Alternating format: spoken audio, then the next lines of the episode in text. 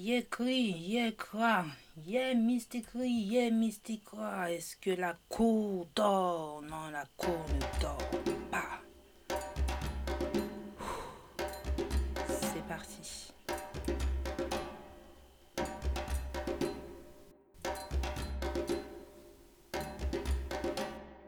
Que dis-tu de te servir de l'afro-véganisme comme clé de lecture de société? Salutations et bienvenue dans ton podcast Afro-Vegan. Ici Charlotte, la fille aux fleurs derrière le micro, venue semer quelques petites graines chez toi. Tout au long des épisodes de ton podcast Afro-Vegan, il s'agira de faire éclore le sujet de l'afro-véganisme d'un point de vue situé dans tes chères écoutilles.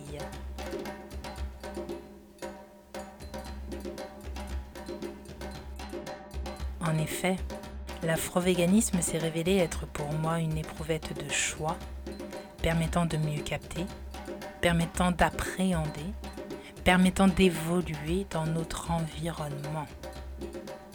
Alors, Nouvelle pousse introvertie dans le digital, mais vegan, afro-vegan pour être précise, depuis plus de 7 ans, eh bien je me fais violence et lance ton podcast afro-vegan. Pour avoir conscientisé au maximum mon microcosme chéri et l'avoir vu passer à l'action, car oui, j'ai pas mal de bébés vegan et afro-vegan derrière moi, je dois le reconnaître, il est temps de partager, mais cette fois-ci au-delà de mon microcosme chéri, mes expériences, les enseignements tirés de ces dernières, mes analyses, mes souvenirs, mes images et les liens que l'on peut faire entre les conditions noires et le véganisme.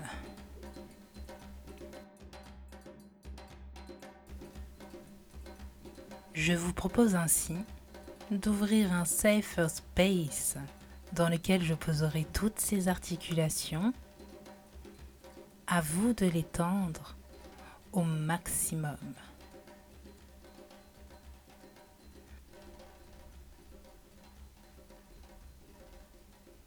Alors installe-toi, car c'est parti.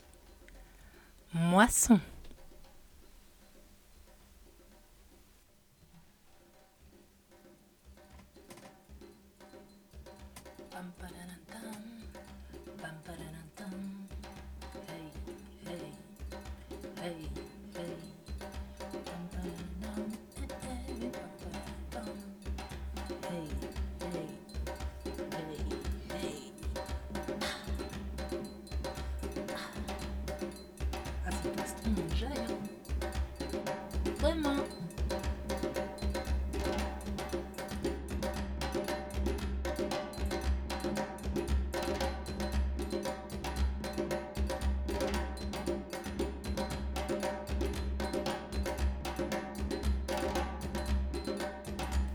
Commençons.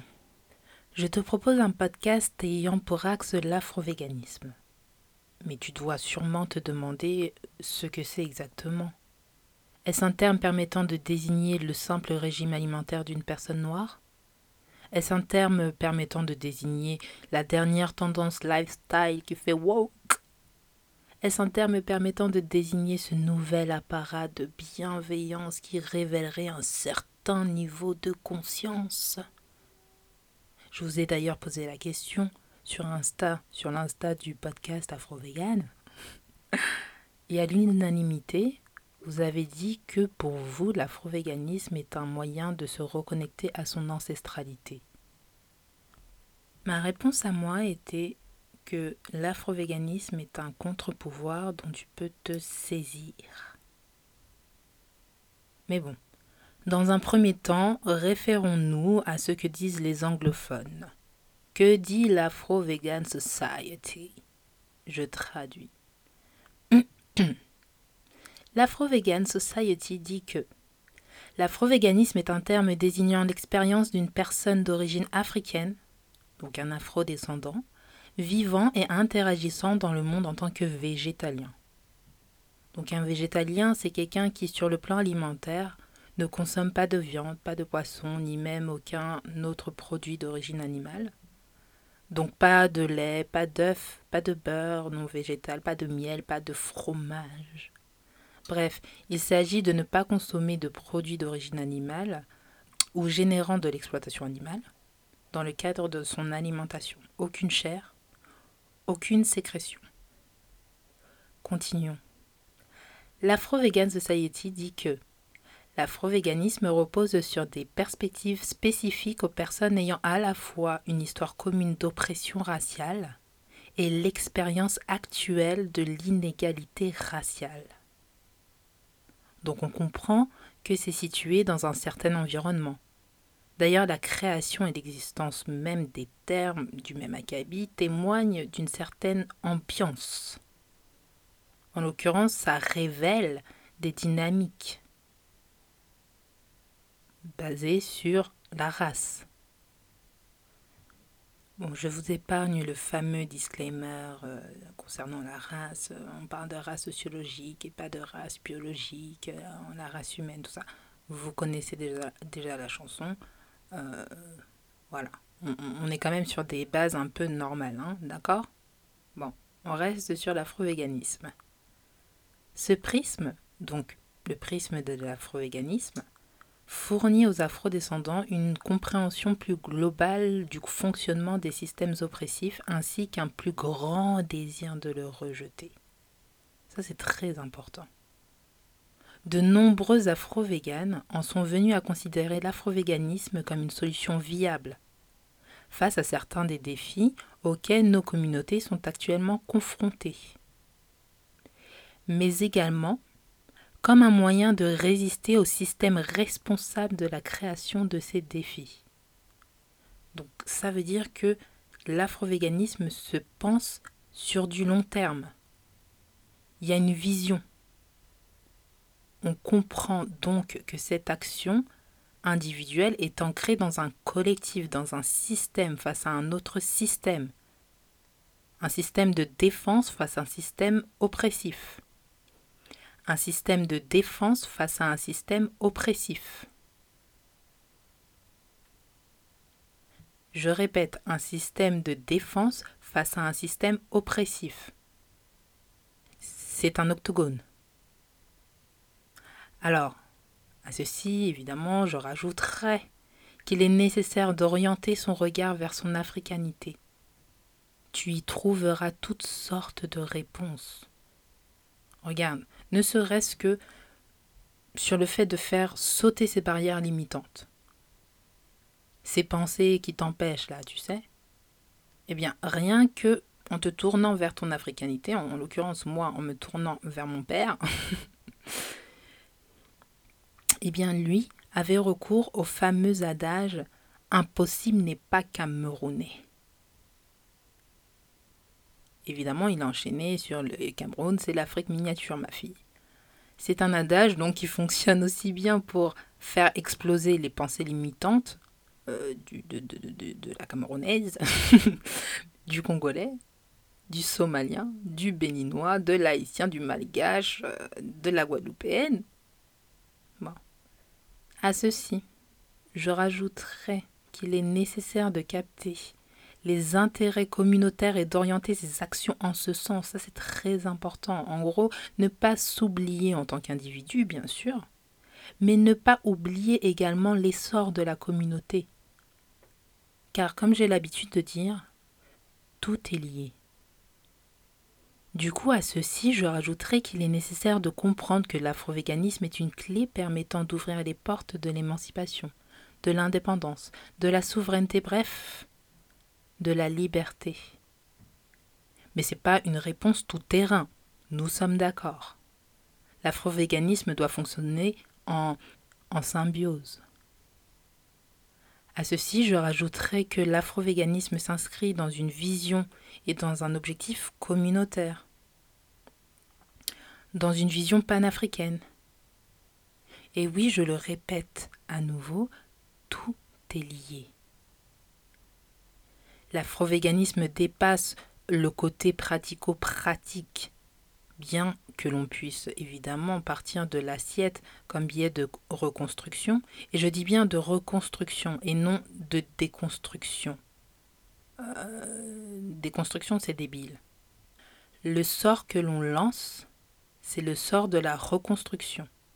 La vibration est beaucoup plus haute. On ne perd pas l'objectif de vue.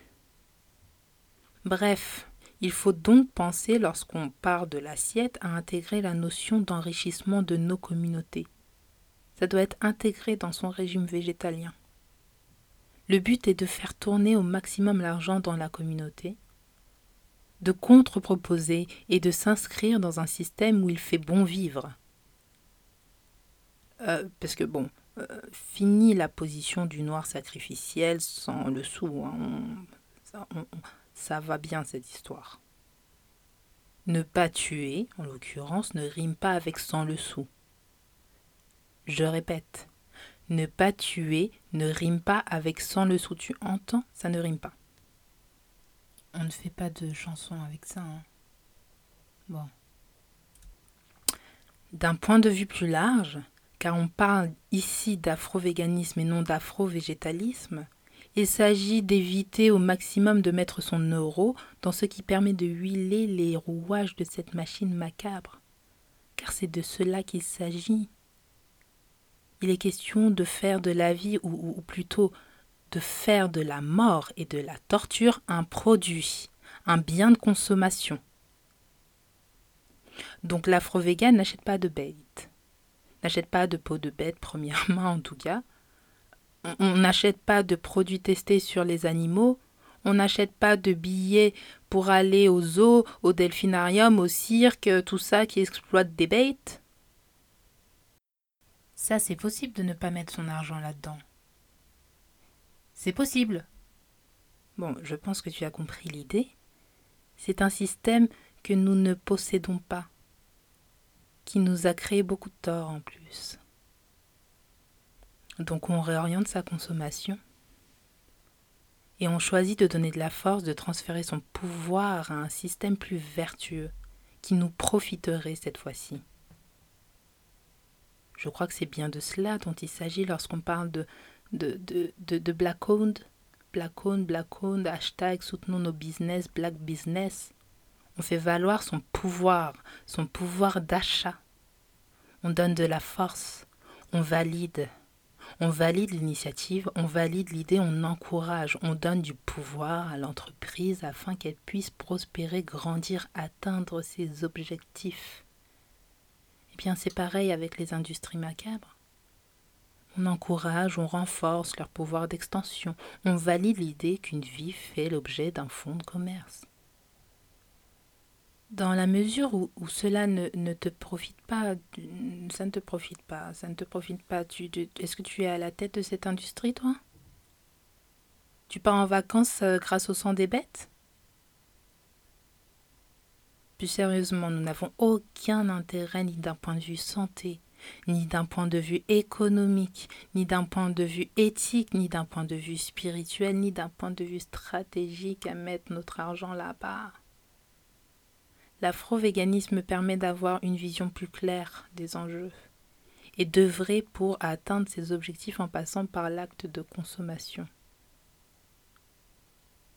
Je ne sais pas si ça te parle tout ça, mais n'hésite pas à me faire un, petit retour sur, euh, sur Insta, tiens. Sur Insta, euh, l'Insta c'est ton podcast Afro-Vegan. Ou sur YouTube, en commentaire.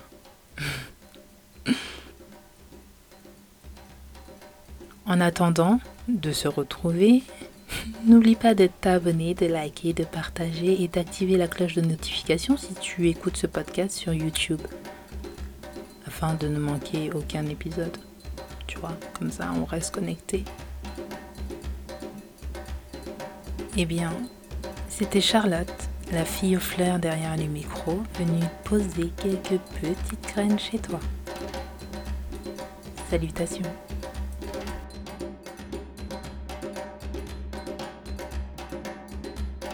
Voilà. Voilà